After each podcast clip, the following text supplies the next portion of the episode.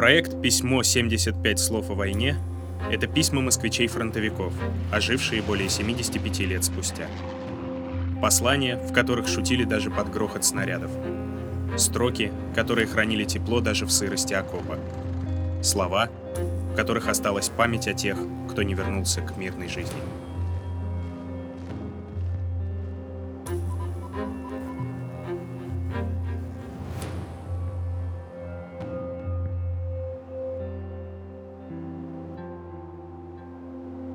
Панфилова М.И.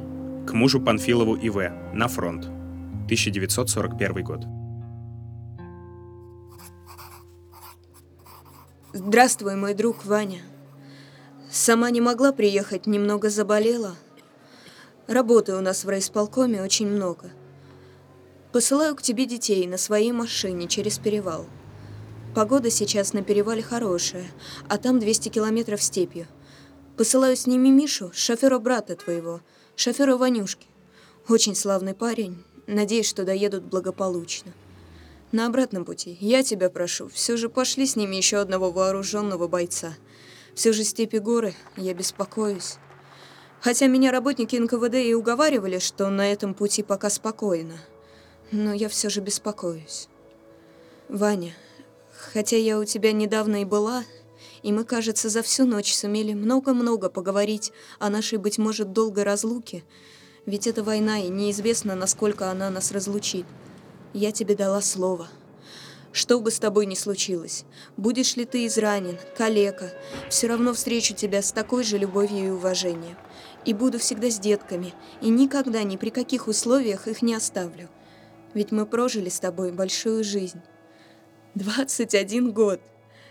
Нам пришлось за эти годы испытать все. Ты был младший командир, а я бывшая беспризорница, которая впоследствии стала человеком, полноценным человеком. А теперь ты генерал Красной Армии, заслуженный, а я у тебя председатель исполкома, орденоносец. И вся у нас семья хорошая. Детей, правда, у нас с тобой много, целых пять. Ну что же, надеюсь, мы и за них порадуемся. А я, кажется, отвлеклась и начала почему-то говорить о нашей прошедшей жизни. Ваня, тебе предстоит очень ответственное дело – воспитать и ввести в бой массу людей. А дивизия у тебя сборная, не кадровая. Я, конечно, не командир и не особенно понимаю в твоих делах, но все же беспокоюсь, что они мало подготовлены. Но я надеюсь на тебя, как и всегда, что сумеешь в них вселить воинское умение – и надеюсь, что, будучи в боях, вы не будете хуже других дивизий. Ваня, так хочется почему-то много тебе сказать, но ведь на бумаге так все и не скажешь. Но все же я хочу тебе посоветовать.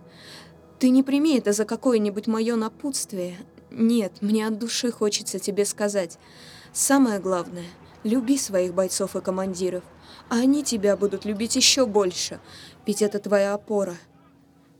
Не доверяй каждому. Ведь это война, и жестокая война. Будь осторожен. Ваня, мне как-то и не хотелось об этом говорить. И надеюсь, мы дождемся дня радостной победы. И заживем мы тогда опять весело и счастливо, как жили, и будем радоваться нашими детками, и что мы с тобой не прожили зря на свете. Ваня, а все же, если придется погибнуть за нашу родину, то погибай так, чтобы и песни можно было запеть, и стихи сложить, как о славном герое. Это будет для нашей семьи самой большой наградой и честью. Ваня, я об этом не думаю. Все же это война, и жестокая война, нам ко всему нужно быть готовым. И вот истинные пожелания как другу. Ваня, но все же я верю в то, что ты с Валюшей вернешься. Я надеюсь, что Валюша будет хорошим воином. Ваня, а с нее требуй больше, чем с других. Чем больше она будет подготовлена, тем меньше будет для опасности. Ваня, ты все же по возможности чаще навещай Валю. Ну, целую вас крепко, мои дорогие. Желаю вам счастья, здоровья и победы. Твой друг Мура.